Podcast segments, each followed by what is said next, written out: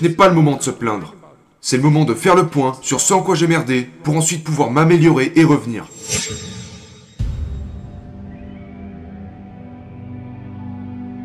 Comparez-vous à qui vous étiez hier et non à quelqu'un d'autre aujourd'hui. Vous devez avoir une hiérarchie d'amélioration. Vous devez viser quelque chose. Et cela signifie que vous serez inférieur aux gens qui ont déjà atteint cette cible. Ce qui pourrait susciter de la jalousie. Donc la question est de savoir qui vous devez détrôner. Et la réponse est que vous devez vaincre l'ancienne version de vous-même.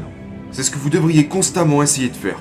Et vous avez le contrôle sur vous-même parce que vous êtes le seul à connaître tous vos avantages et vos inconvénients. Et donc, si vous voulez rivaliser équitablement avec quelqu'un, vous devez être en concurrence avec vous-même. Et c'est de ça que nous parlons au sujet de l'auto-amélioration du combattant. Eh bien, si vous vous améliorez, vous entrez forcément en concurrence avec l'ancienne version de vous-même. Et puis vous pourriez aussi vous demander, eh bien, quel est ce moi inférieur? Et ce moi inférieur pourrait être rancunier et méchant, et, et, euh, agressif, et vindicatif, et toutes ces choses qui conduisent à avoir un caractère et une morale négative. Et toutes ces choses interfèrent avec votre capacité à vous améliorer à mesure que vous traversez la vie. Donc, il est primordial de comprendre cela. C'est pourquoi, vous savez, j'accentue cette idée de responsabilité personnelle. La responsabilité personnelle consiste à rivaliser avec vous-même et de devenir meilleur aujourd'hui que vous ne l'étiez hier. De vous améliorer en gardant le contrôle.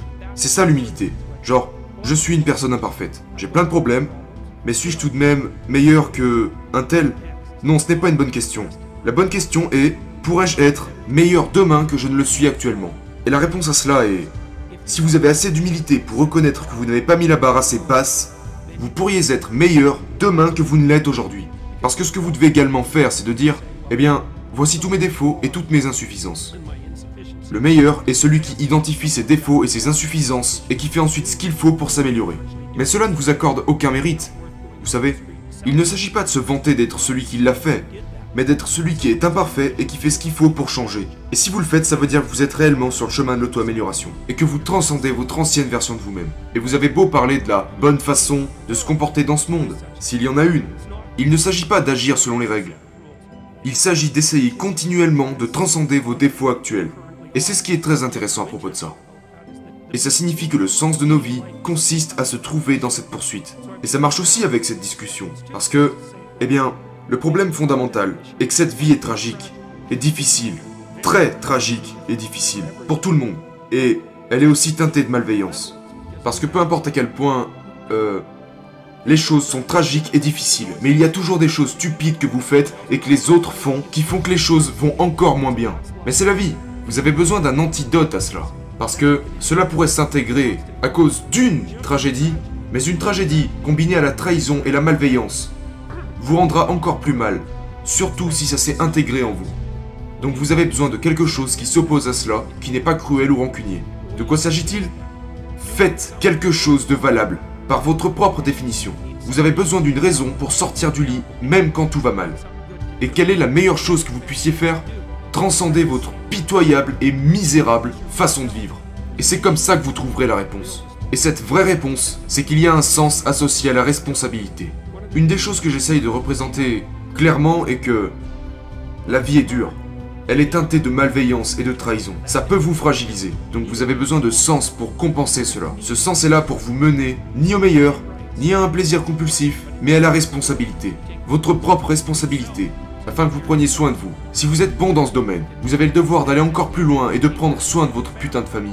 Si vous êtes toujours bon, vous devez aller encore plus loin et prendre soin de votre communauté. Ce sont de lourds fardeaux. Mais vous saisissez ces fardeaux que vous trouvez. Et la meilleure façon de saisir ces fardeaux réside dans votre amélioration continue. Et c'est à ce moment que vous trouverez votre pourquoi. Et donc cela signifie que vous êtes en perpétuelle auto-transcendance. Que vous laissez mourir votre ancienne version de vous-même. Et que vous laissez place au nouveau.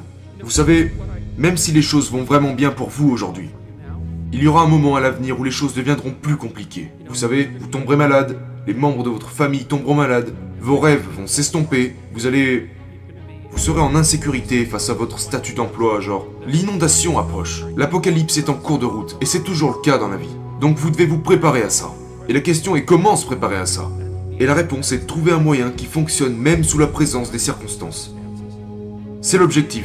Et donc, je veux dire, je suis en quelque sorte pessimiste dans mon approche à ce sujet, parce que quand je parle à mon audience, ils me perçoivent différemment qu'en lisant mon livre des 12 règles de vie.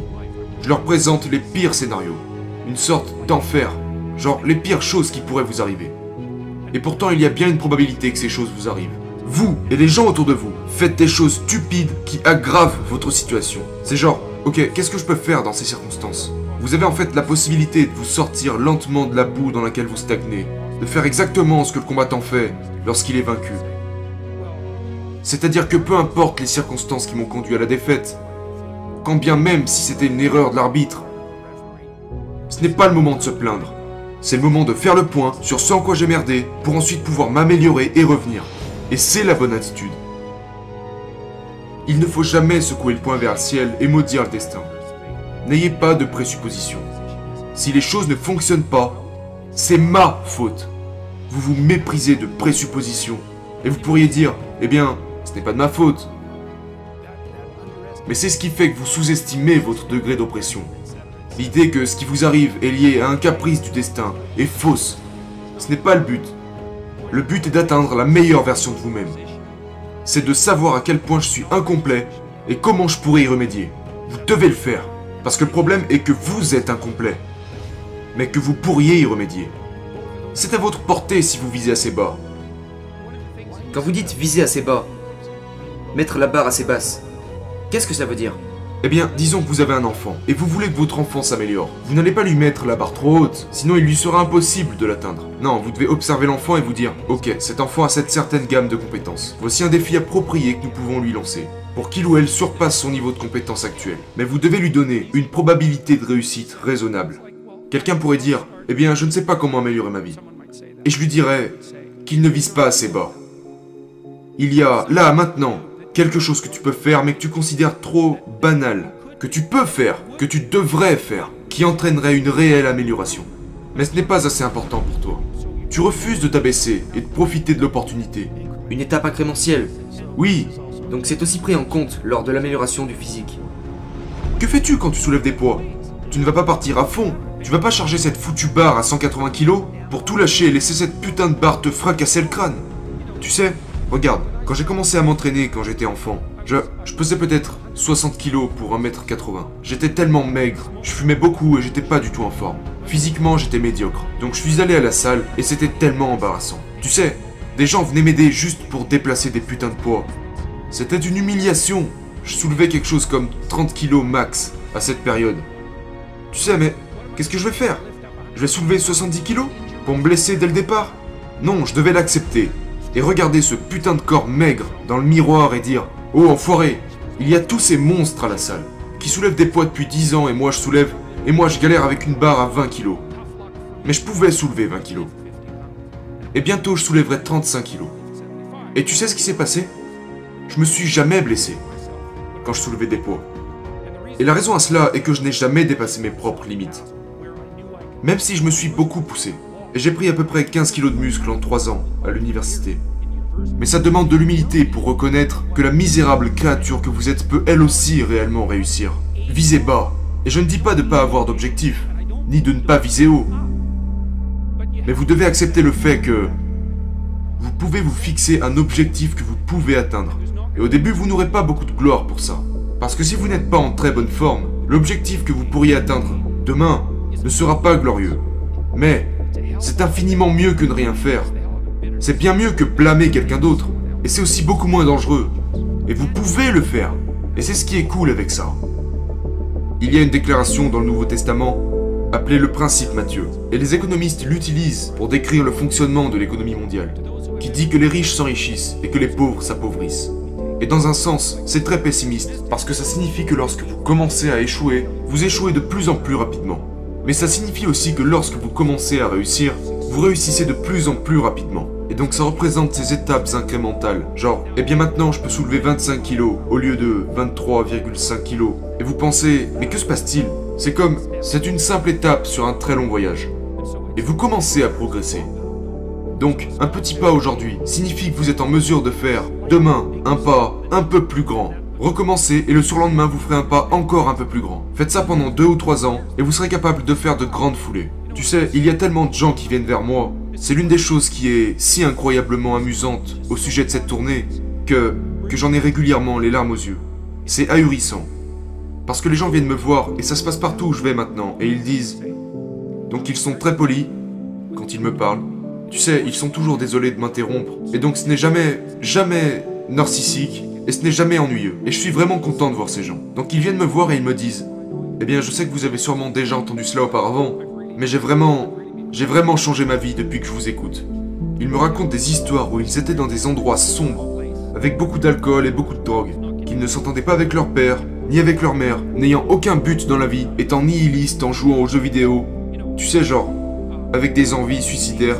Et ça arrive souvent à cause d'un trouble de stress post-traumatique, parfois à la suite d'un combat ou peu importe. Quelle que soit cette part d'enfer qu'ils occupaient, ils me disent J'ai écouté vos conférences et j'ai développé un but à suivre. J'ai pris mes responsabilités, j'ai accepté la vérité et les choses vont beaucoup mieux. Et c'est absolument parfait. C'est la bonne voie à suivre en ce qui les concerne. Ce sont des gens qui ont fait le bilan par eux-mêmes. Ils se sont dit, je suis au mauvais endroit, je suis une mauvaise personne. Mais voici quelque chose que cette mauvaise personne, au mauvais endroit, peut faire. De petites choses qu'ils peuvent réellement faire. Je vais ranger ma putain de chambre, je vais faire mon lit, je... Je ne sais pas combien de personnes sont venues me voir. C'est complètement fou. Ils m'ont dit que dès qu'ils ont commencé à faire leur lit, tout a changé pour eux. C'est genre, j'ai décidé de passer le balai, mon gars. Genre, tout est parti d'une seule action concrète qui a été celle de faire son lit. Et puis tu te dis, ouais, tout ça n'a rien d'héroïque. Non, mais ce changement est héroïque. Quand vous dites à un jeune, t'as 17 ans, t'es bien comme tu es. Non, tu ne l'es pas. T'as 60 ans devant toi pour devenir meilleur. Et tu peux devenir vraiment meilleur. Tu peux devenir incomparablement meilleur. Dans plusieurs domaines. Et c'est en poursuivant votre propre amélioration que vous trouverez le sens de votre vie. Et ça vous donnera également l'antidote à la souffrance. Imaginez que vous avez seulement 100 000 dollars pour acheter une maison.